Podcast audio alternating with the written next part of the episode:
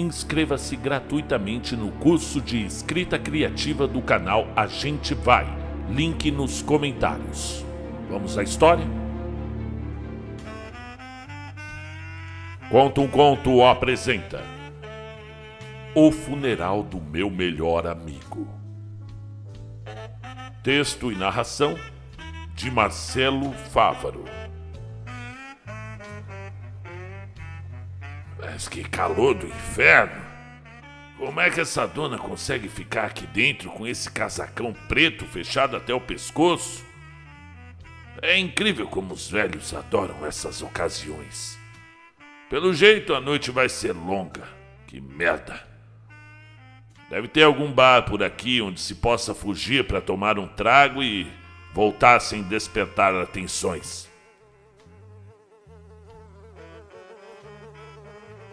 Uma mosca se rastejava calmamente em cima da mão do Aristides.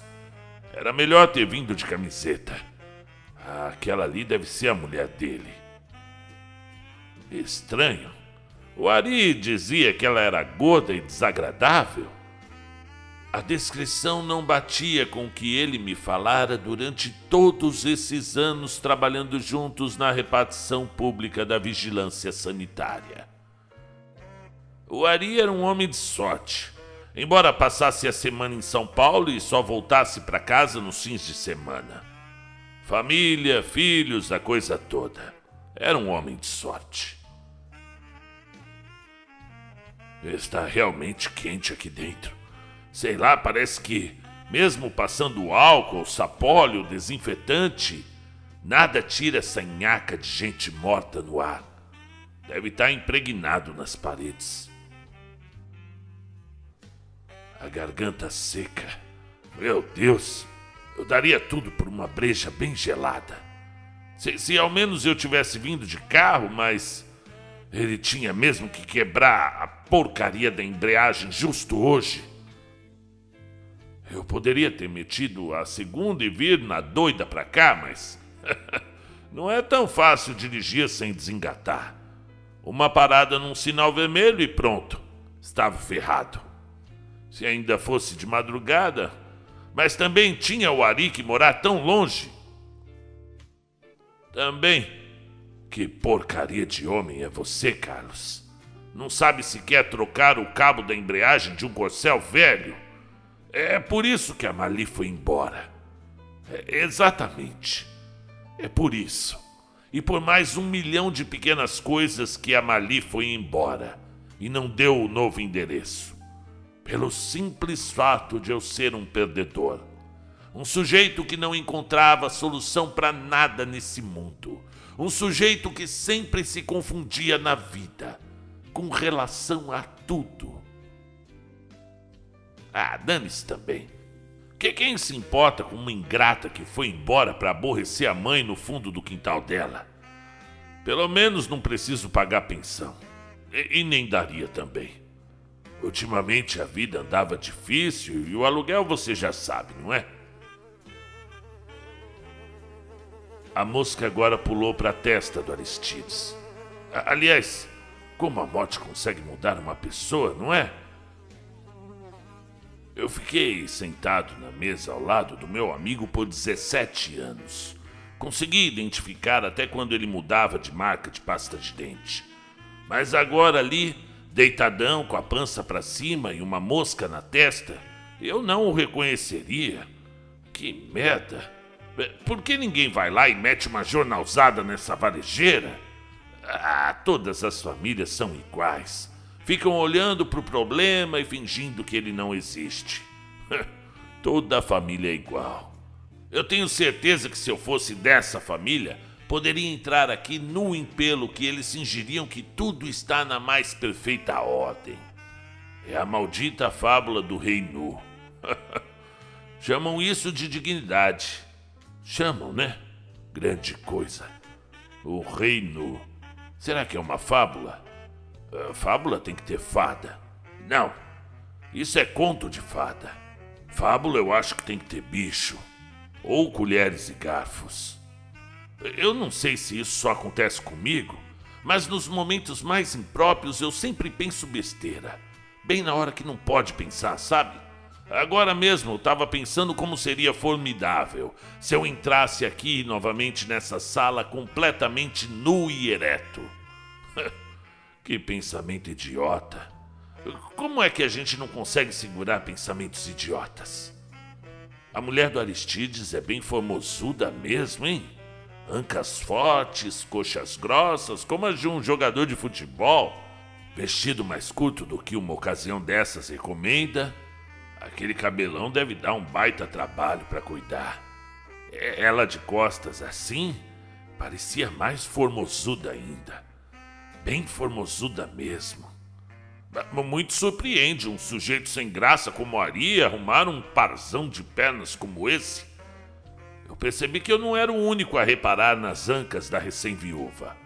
Um homem mais jovem, que bem poderia lembrar o Aristides, fumava no canto da entrada, distraindo nos grandes volumes da parenta inconsolável. O, o Aristides, o Ari, foi meu melhor amigo no trabalho por 17 anos. 17 anos nunca me convidou para ir na casa dele. Deveria ser bem ciumento em relação à mulher. Também pudera. Formosuda como ela. Até eu, que sou mais idiota, guardaria segredo.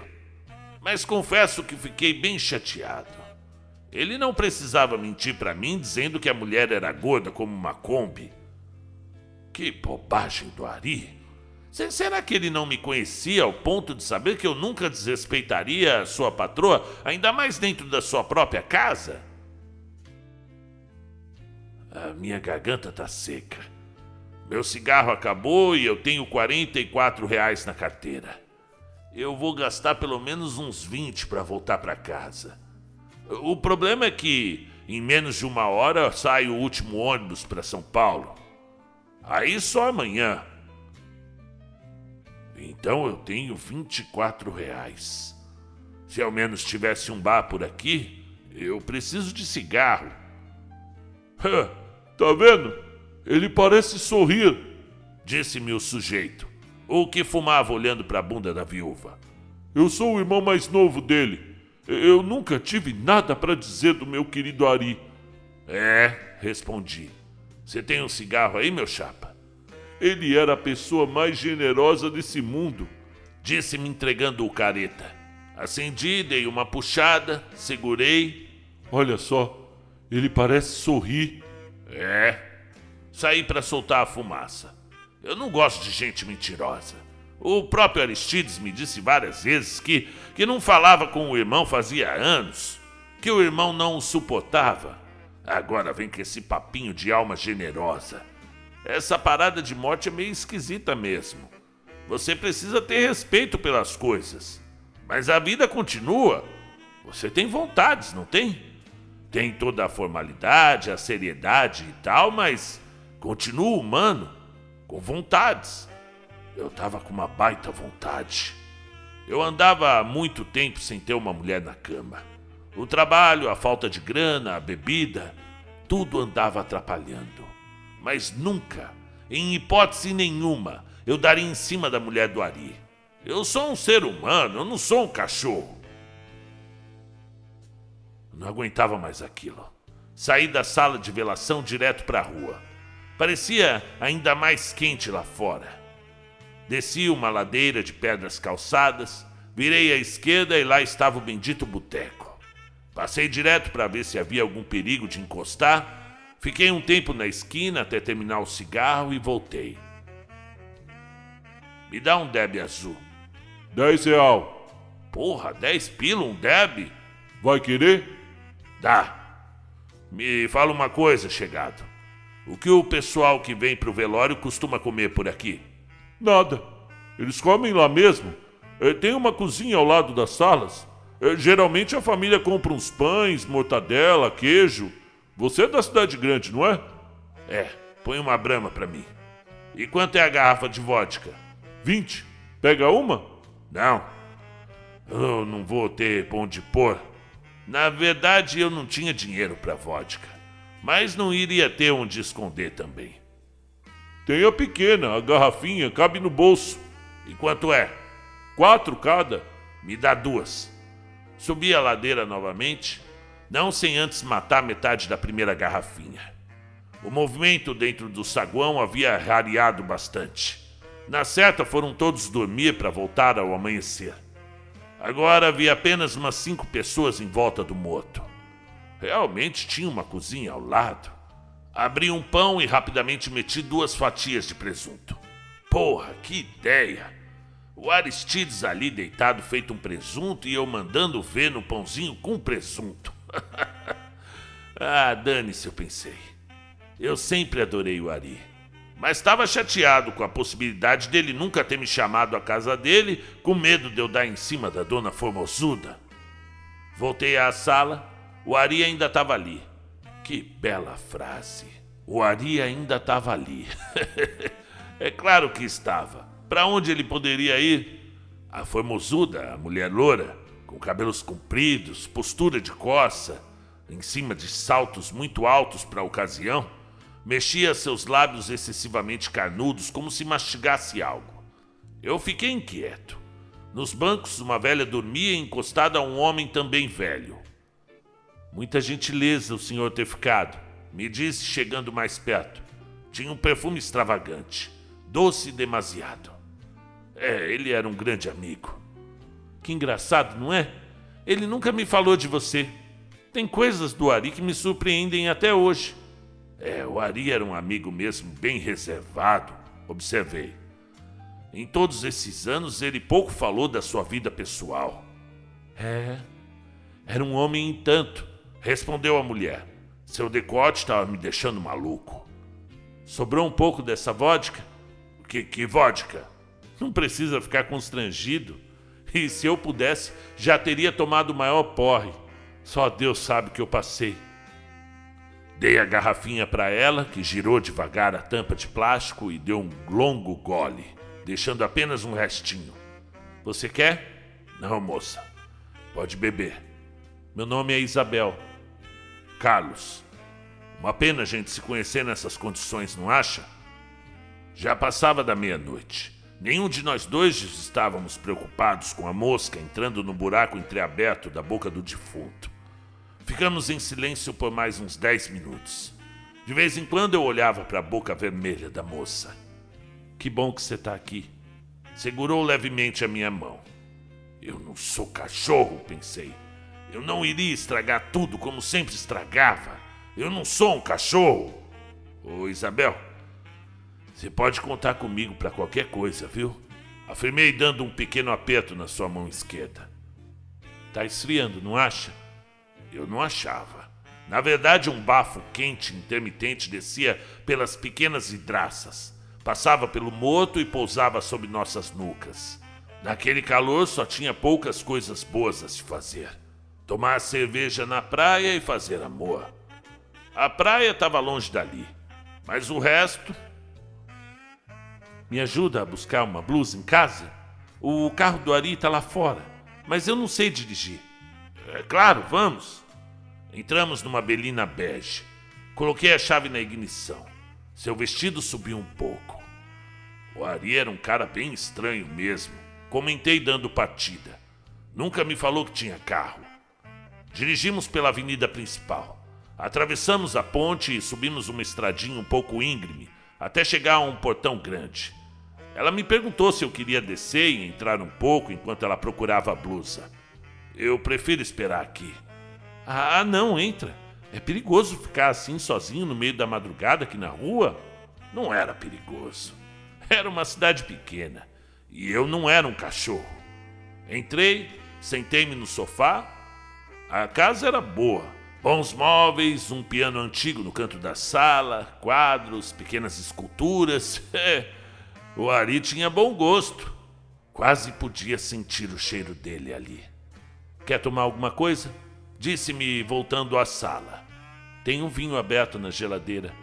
Eu aceito um gole. Sentou-se ao meu lado. Eu não era um cachorro. Ela tinha um cheiro doce, bom, a boca horrivelmente sexy, uma bocarra horrenda, daquelas que poderiam facilmente engolir um punho inteiro. Eu fiquei pensando nisso. Se caberia um punho ali dentro. Ela me engoliria que nem uma cobra um camundongo.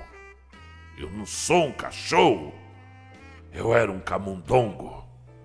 Ela deu o bote e eu não resisti. Ficamos ali mesmo no sofá. É estranho estarmos numa situação dessas. Voltamos ao velório, ninguém desconfiou, mas eu me sentia péssimo, mal mesmo. Já haviam fechado o caixão e uma enorme marajó esperava o corpo do Ari para levá-lo à alameda do túmulo. Fomos caminhando em silêncio. A dona viúva indo na frente, confortada pela irmã e o cunhado tarado. Como eu pude pegar a mulher do meu amigo? Isso era indigno até para um perdedor como eu.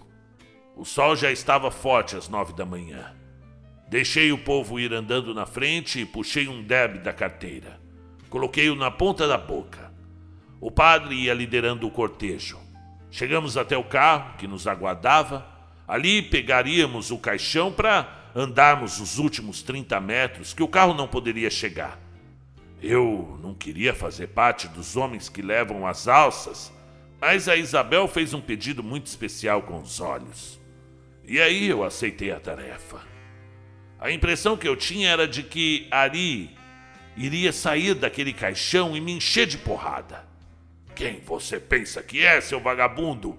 Vir à minha cidade, transar com a minha esposa e ainda por cima me enterrar como um cocô de cachorro? Eu comecei a chorar. E aí eu chorei para valer. Isabel percebeu e me olhou com condenação. Eu não iria aguentar aquela culpa. Não iria aguentar aquela culpa. Eu não sou um cachorro. O padre começou a dizer algumas palavras. Eu não ia aguentar, eu não ia. Tinha que confessar o meu pecado, eu tinha que me entregar e tinha que falar para todas aquelas pessoas. Deus nunca esquece os nossos feitos, dizia o padre. O caixão foi colocado ao chão, do lado da cova aberta. Eu tinha que falar, eu tinha que pedir perdão. E Isabel percebeu a minha angústia e parecia adivinhar o que eu estava pensando. Isso a deixava cheia de um horror indescritível. Nós nunca estaremos sozinhos, meus amigos. Deus sempre estará conosco. Eu tenho que contar. A viúva me fuzilando com o olhar. Pensei em subir num túmulo de mármore para me entregar, para pagar o meu pecado imundo. Que Deus receba Aristides José de Almeida em seu rebanho sagrado. Eu tenho que me entregar. Eu tenho que falar para. Peraí. Olhei assustado. Aristides o quê? O cunhado que estava ao meu lado ouviu minha indagação. Aristides José de Almeida. O melhor professor que essa cidade já teve. Professor? O Ari era agente de saúde? Não, amigo. O Ari sempre foi professor e um dos melhores. Aristides José de Almeida? Você disse que o nome dele é Aristides José de Almeida? É não. Era. Está deixando de ser desde ontem. Mas não é possível, disse tremendo. Não é possível. É, está aqui, conforme me ligaram ontem de manhã. Trabalhamos juntos durante 15 anos na repartição da vigilância sanitária, velório do Aristides Romero, no cemitério municipal dessa cidade, Itapira. O homem me olhou assombrado. Não podia acreditar nas minhas palavras. Meu Deus do céu, amigo. Aquele cara dentro do caixão se chama Aristides, sim. Mas não Aristides Romero. E aqui não é Itapira. Aqui é Itatiba. Itatiba. Saí do cortejo completamente transtornado. O cigarro ainda pendia abraçado ao meu beiço, agora tremendo. O sol batia em cheio na minha nuca e eu suava frio. Já no ônibus, voltando para minha cidade, tive uma crise de riso. eu errei a cidade e, por conseguinte, o velório. Mas pelo menos eu não traí meu amigo de tantos anos. Tava tudo certo.